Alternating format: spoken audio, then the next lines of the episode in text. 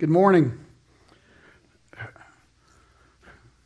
Uh, when Dan, when we were praying before, I was I asked Dan if he would play back here while I preached, like for the whole sermon, because he's really good, and we need some mood music. Um, now let's let's pray and we'll dig in. Uh, Father, um, I need you, uh, and at the same time, I'm faced with the um, precious truth that you do not need me.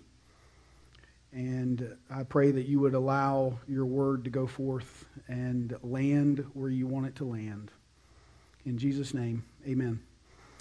Today we're continuing our study or series in Colossians, and we're almost finished with it.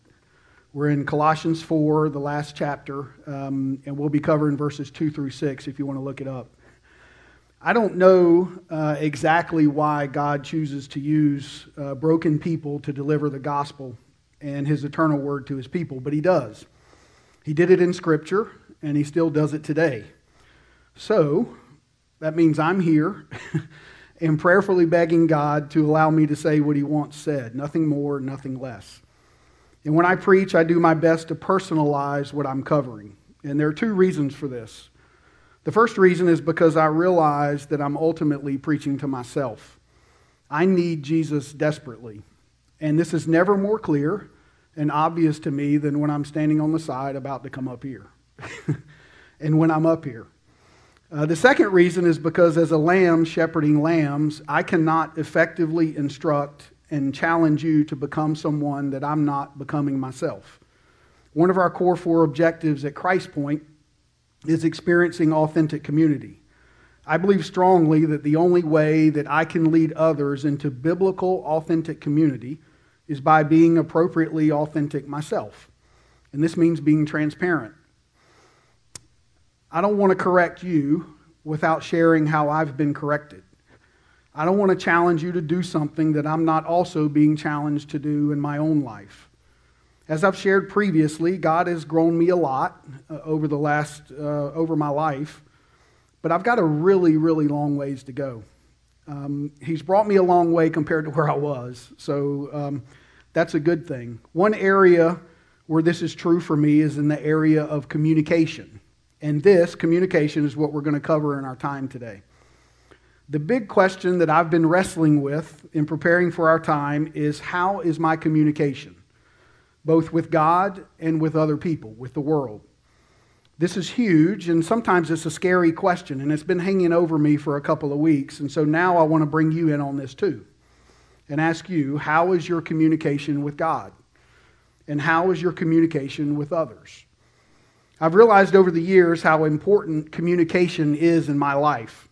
My communication with God is essential, and the same is true for you. We might call it different things, terms like prayer or communing or worshiping.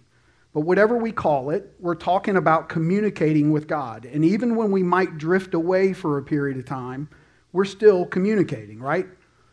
Life and death are wrapped up in this relationship, our relationship with God, with the depth and the health of our communication.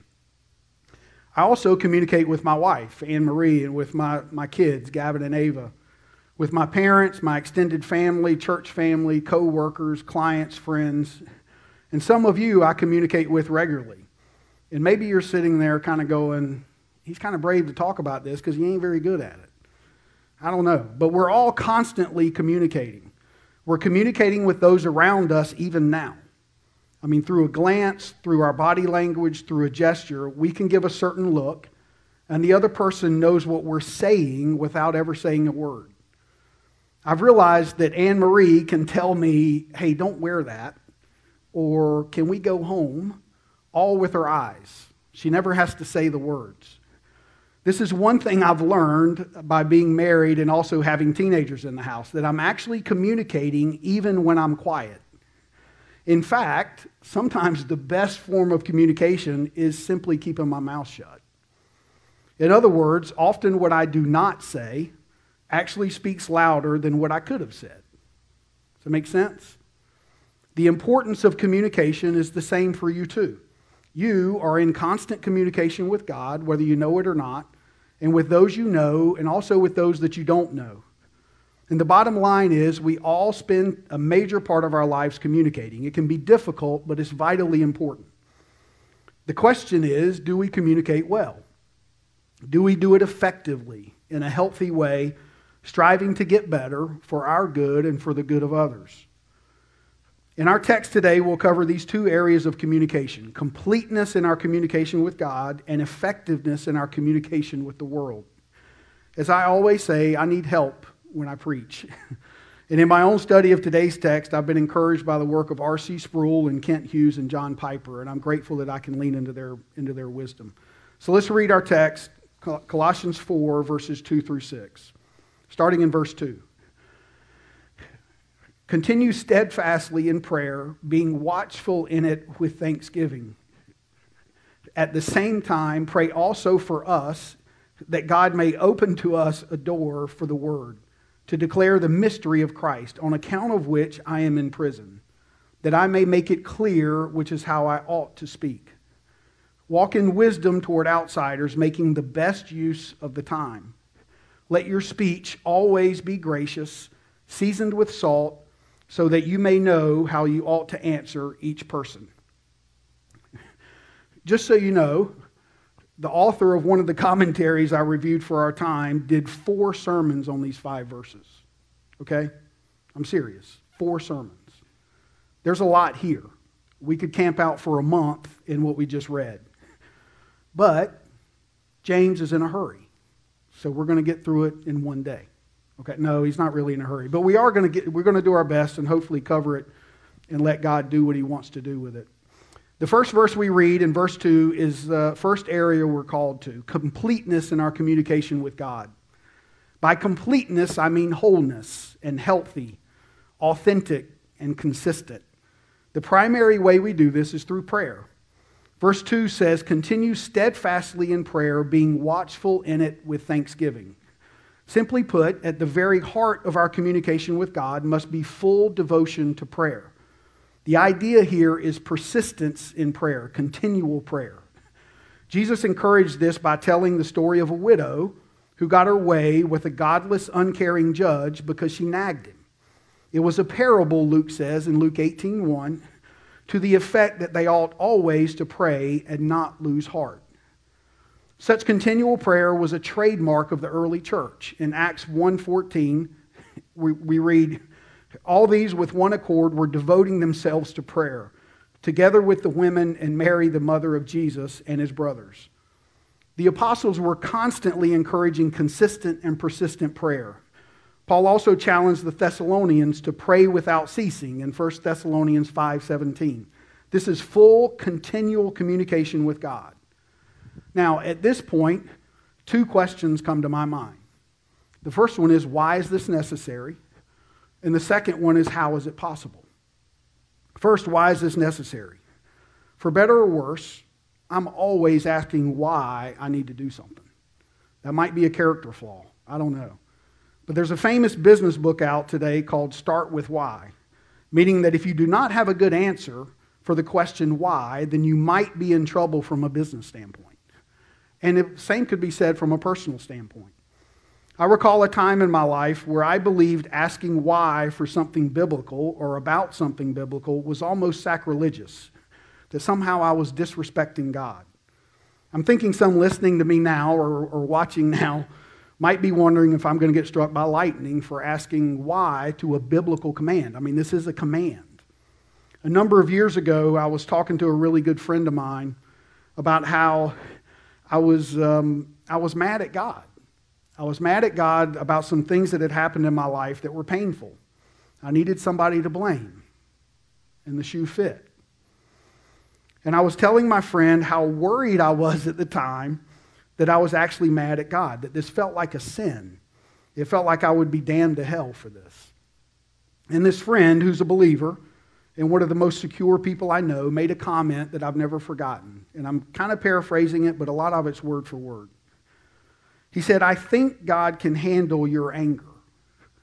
I don't think God is that fragile. I mean, what if he actually is glad that you're finally telling him the truth about how you really feel? And those comments stopped me in my tracks. It had never crossed my mind that God might actually want to know what's really on my heart. As if He doesn't already know, right? But still, this was a seismic shift for me at the time. And since then, I've come to realize that God loves to hear us ask why, when we really want to know the answer, when we're honestly seeking the truth. So I'll ask again why are we commanded here by Paul to continue steadfastly in prayer? Well, first, let's define what prayer is. I love John Piper's definition of prayer. He says prayer is asking God for things.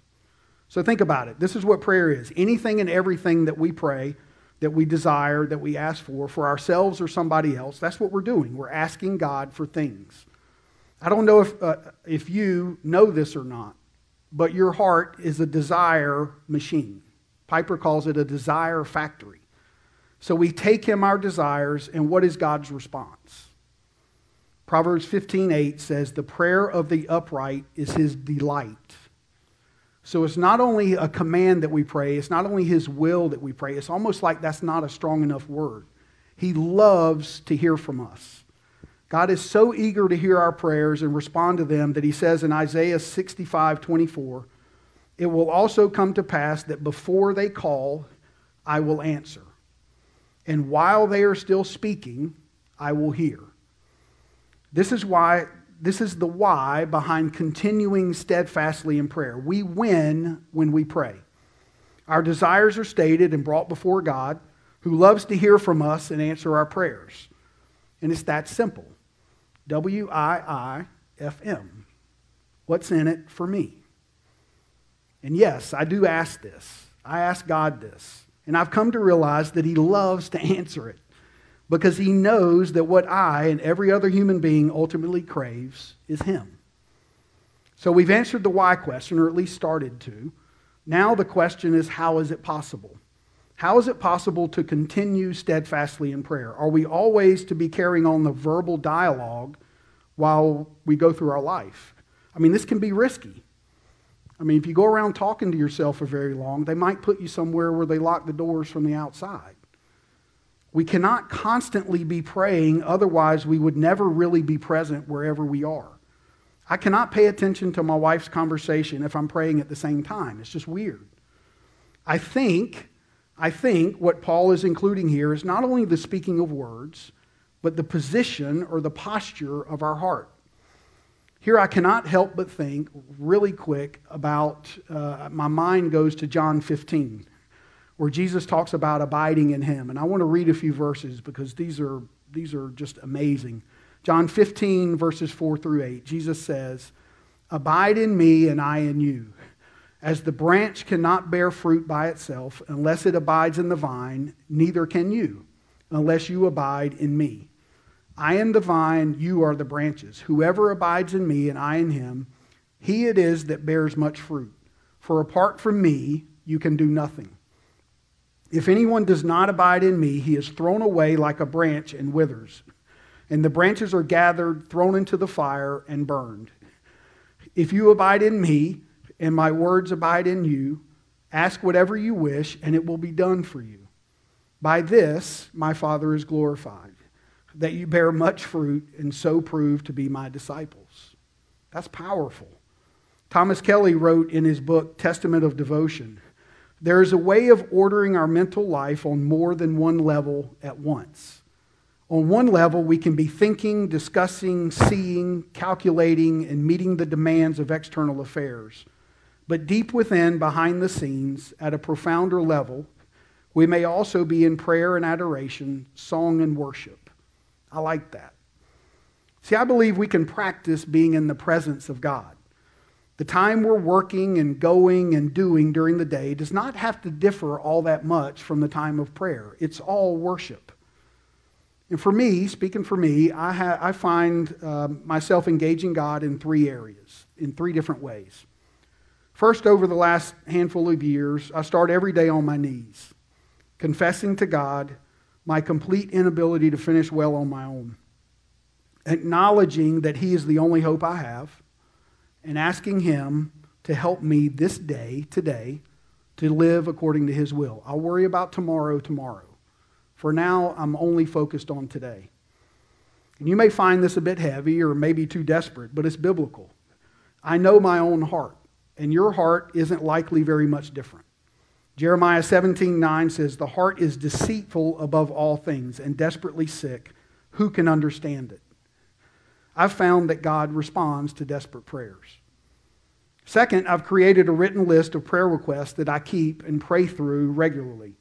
Names of people, many people in this room, desires I have, dreams I have, struggles I have, anything that I want to pray about goes on this list. And the list travels with me. When I go out of town, I take it with me, and I typically I try to pray over a portion of it every day. And third, I pray quietly when dealing with situations or tasks during the day. When I'm reading the Bible, I whisper, Show me. When I'm in a meeting or, or, or making a tough phone call like I had to make this week, I'll, I'll whisper, I'll just, while I was on the phone, I was like, Help me. Help me. I'm constantly asking, Help me. When convicted for something, I'll say, Forgive me.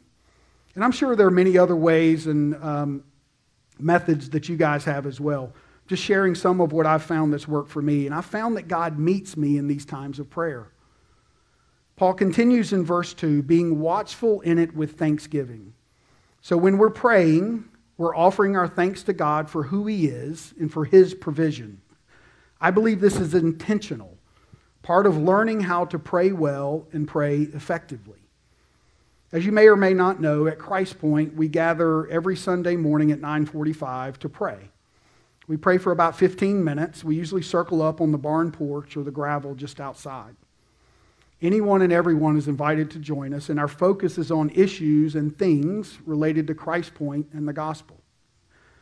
We've made it an intentional habit to start our prayer time with thanksgiving only, like no requests. I don't know if you've done this before. But taking time to pray and only offering thanks, we're not asking for anything, this felt weird for me at first. I was convicted because I realized how the vast majority of my prayer time has been spent in the give me and help me mode, maybe with a little sliver of thank you, Jesus, at the end. But I'm so glad we've stuck to the Thanksgiving time during this prayer time. Even this three to five minutes with others where we're not asking for anything, we're just pr- offering our praise and our thanksgiving, I've started to glimpse in some small way what David means when he prays in Psalm 27 4. I love this verse. One thing have I asked of the Lord, that will I seek after, that I may dwell in the house of the Lord all the days of my life, to gaze upon the beauty of the Lord and to inquire in his temple. So, the recognition that all of what I crave and desire and want and need are ultimately met in the person of Jesus. And being with him satisfies me at my deepest level. This is what pausing in thanksgiving does for us. Don't miss this. We get it. We see what the world does not see. And we experience the peace that we crave, that we chase, that we pursue we receive the peace, we experience the peace that we long for that only the Holy Spirit can provide. What Paul is also telling us here is that this full devotion to prayer is possible in a busy life.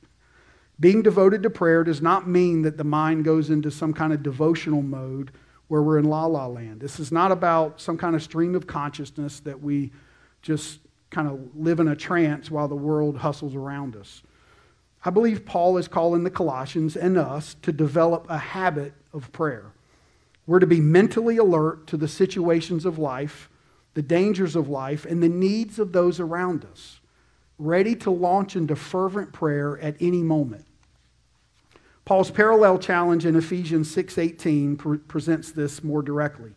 Praying at all times in the Spirit with all prayer and supplication to that end, keep alert with all perseverance, making supplication for all the saints. There's a lot of alls in there. All of this is part of complete communication with God. This devotion is vigilant and it's also serious. At the same time, it's amazingly positive because it's thankful. It remembers God's goodness, the stunning goodness and beauty of the gospel. So I'll ask you again how is your communication with God? Is it moving toward completeness? Is it moving toward health and consistency? For me, I've made progress, but I have a really long ways to go. Sanctification is a lifelong process. We've got to continue to develop the habit of prayer as we live in his fullness. Again, from earlier in our study of Colossians, chapter 2, verses 9 and 10, Paul tells us, For in him the whole fullness of deity dwells bodily, and you have been filled in him who is the head of all rule and authority. So, if your life falls short, come to Jesus now in prayer. He loves to hear from us. And when your heart is overflowing, it'll flow up to God in communication, alert, and also with an attitude of thanksgiving. And now we come to the second area that Paul is calling us to effectiveness in our communication with the world. Let's read verses 3 through 6. At the same time, pray also for us that God may open to us a door for the word, to declare the mystery of Christ, on account of which I am in prison, that I may make it clear which is how I ought to speak. Walk in wisdom toward outsiders, making the best use of the time. Let your speech always be gracious, seasoned with salt, so that you may know how you ought to answer each person. So, Paul starts his call to effectiveness in our communication with the world by first asking for effectiveness in his own communication. Now, I might be wrong on this, okay, but I don't I don't read this and think God is asking me to pray for Paul. Paul's dead, right? He's in heaven. Um, instead, I'm to pray this for us as a church at Christ Point, for the church across the globe, for the ministries that Christ Point supports, like Uncharted and CIN, for Operation Christmas Child, and the ministry partners who are proclaiming and advancing the gospel where it's not safe to do so. We're to pray again steadfastly and with thanksgiving that God may open to us a door for the word to declare the mystery of Christ. What's interesting is that Paul is in prison when he writes this, and he doesn't ask for release. Paul did not seem to care whether he was in prison or not. He just wanted more opportunity to communicate the gospel. It was preaching the gospel that got him into prison, and he didn't stop when he was there. R.C. Sproul says of Paul in these verses, I like this quote. Note that Paul does not ask for the church in Colossae to ask for his release from Roman imprisonment, which he certainly could have done.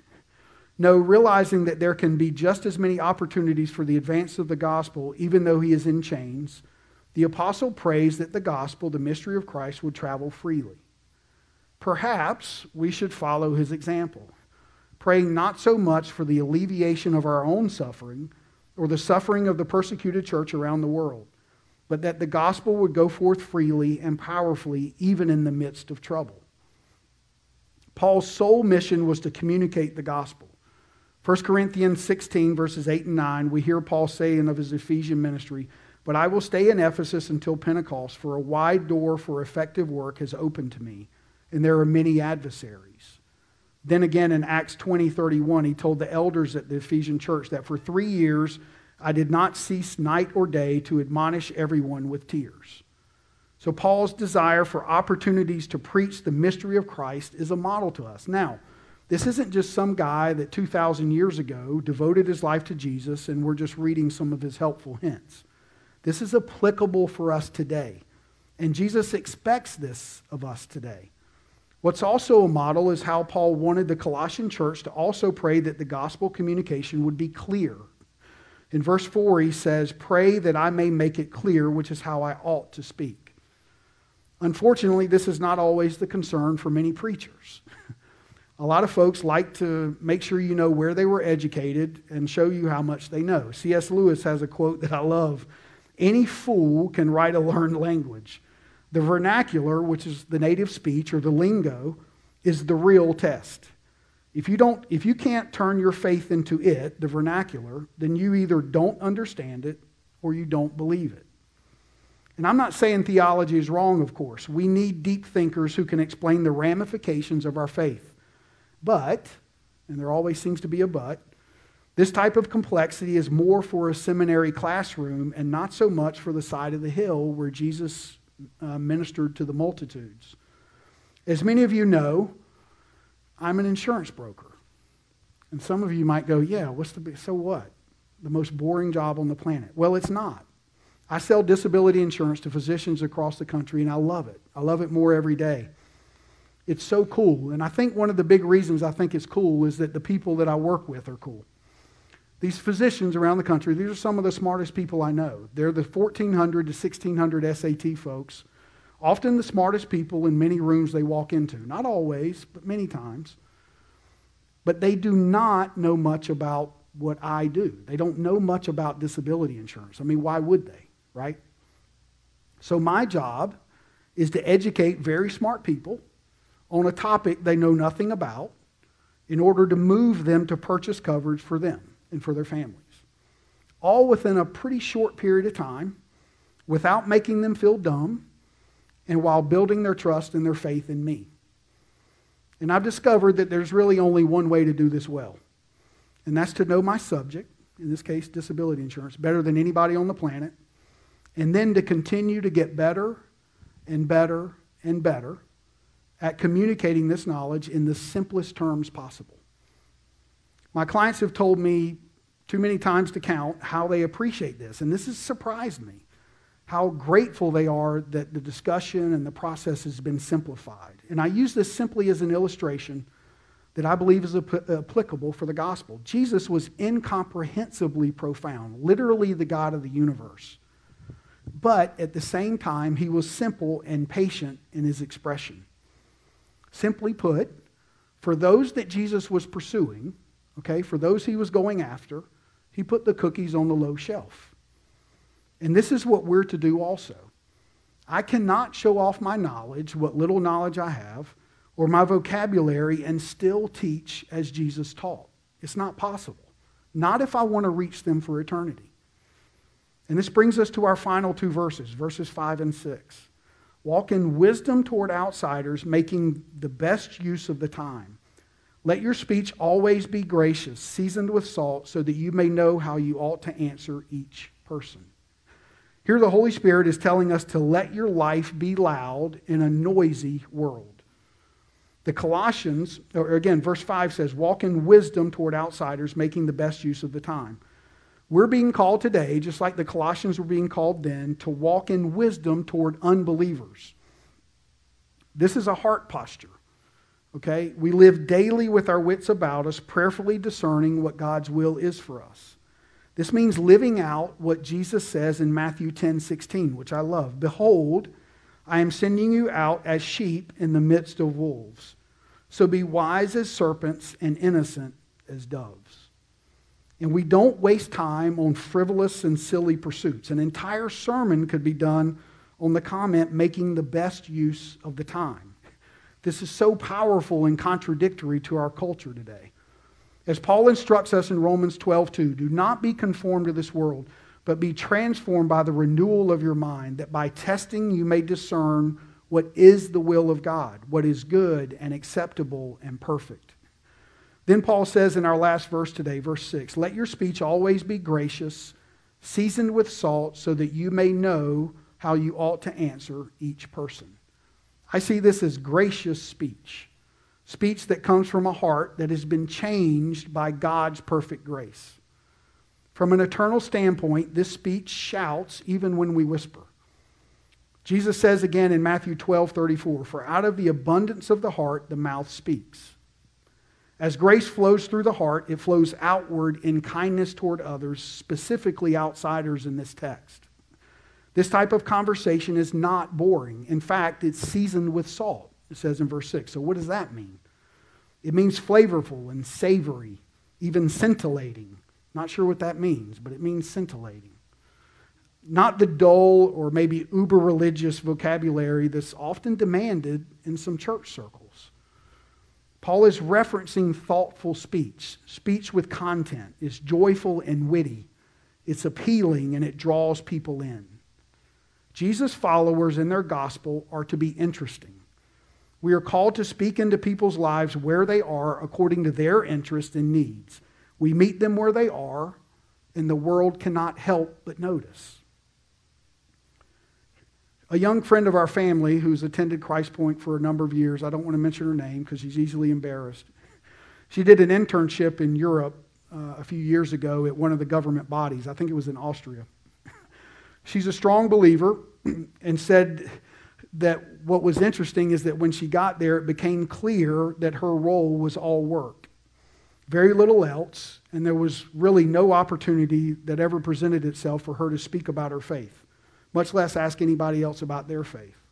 And this is something that she would have weaved into conversations. When the internship ended, her boss called her into her office and asked her about her time there. And so, as they were debriefing, she said her boss mentioned in her conversation that she wondered about our friend's Christian beliefs and how she noticed it in her work ethic. And our friend told us that she never said anything about her faith. Okay, nobody knew. Now, maybe her, her boss had sniffed it out. Okay, now maybe she had dug around and asked around. That's not the point. The point is, is that if you are a Jesus follower, you are salty you are sticky. I picture a sticky bush that somebody walks by and gets their, their shirt or their jacket or their sweater stuck. The bush didn't do anything. Okay, the bush is just sitting there. A person walks by it, and the bush does what a bush does it's sticky. Now, maybe this picture breaks down at some level, but it impacts me when I think about it. Just being sticky as you know while I live my life, while we go through life. And if we as we live our lives, if we're truly Jesus followers. Now, if you're not a Jesus follower, all bets are off. And you need to seek him and find him and pray, talk to an elder, talk to James, find somebody that does know Jesus and figure out how to do that. Pray quickly. All bets are off. I can't emphasize that enough. But if you are Jesus follower, then your Christian beliefs will emerge. They cannot not emerge. And as we pray for salt season speech, we will find opportunities to discuss the gospel in more detail. In closing, John 1 1 says, In the beginning was the Word. And here the Word means Jesus. Before the creation of all things, Jesus was eternally continuing as the Word. What's, what's good is that Jesus is still the Word. Because of this, He is the ultimate communication to us. He fills us, He sanctifies us, He finishes in us what He started. Our response back to Jesus can only be one thing allowing Him to cause our hearts to overflow in communication. Communication with God in continual and prayerful devotion with thanksgiving and also communication with others as we invade the world with the gospel with clarity, grace, and salt. This is proper communication for hearts that are filled with the fullness of God. Let's pray. Father, um, thank you for your word. Thank you for pursuing us. Thank you for loving us. Thank you for changing us. Thank you for bringing your spirit and causing um, uh, your spirit to live in us. Let this go deep and give us courage to live accordingly. In Jesus' name, amen. Thank you.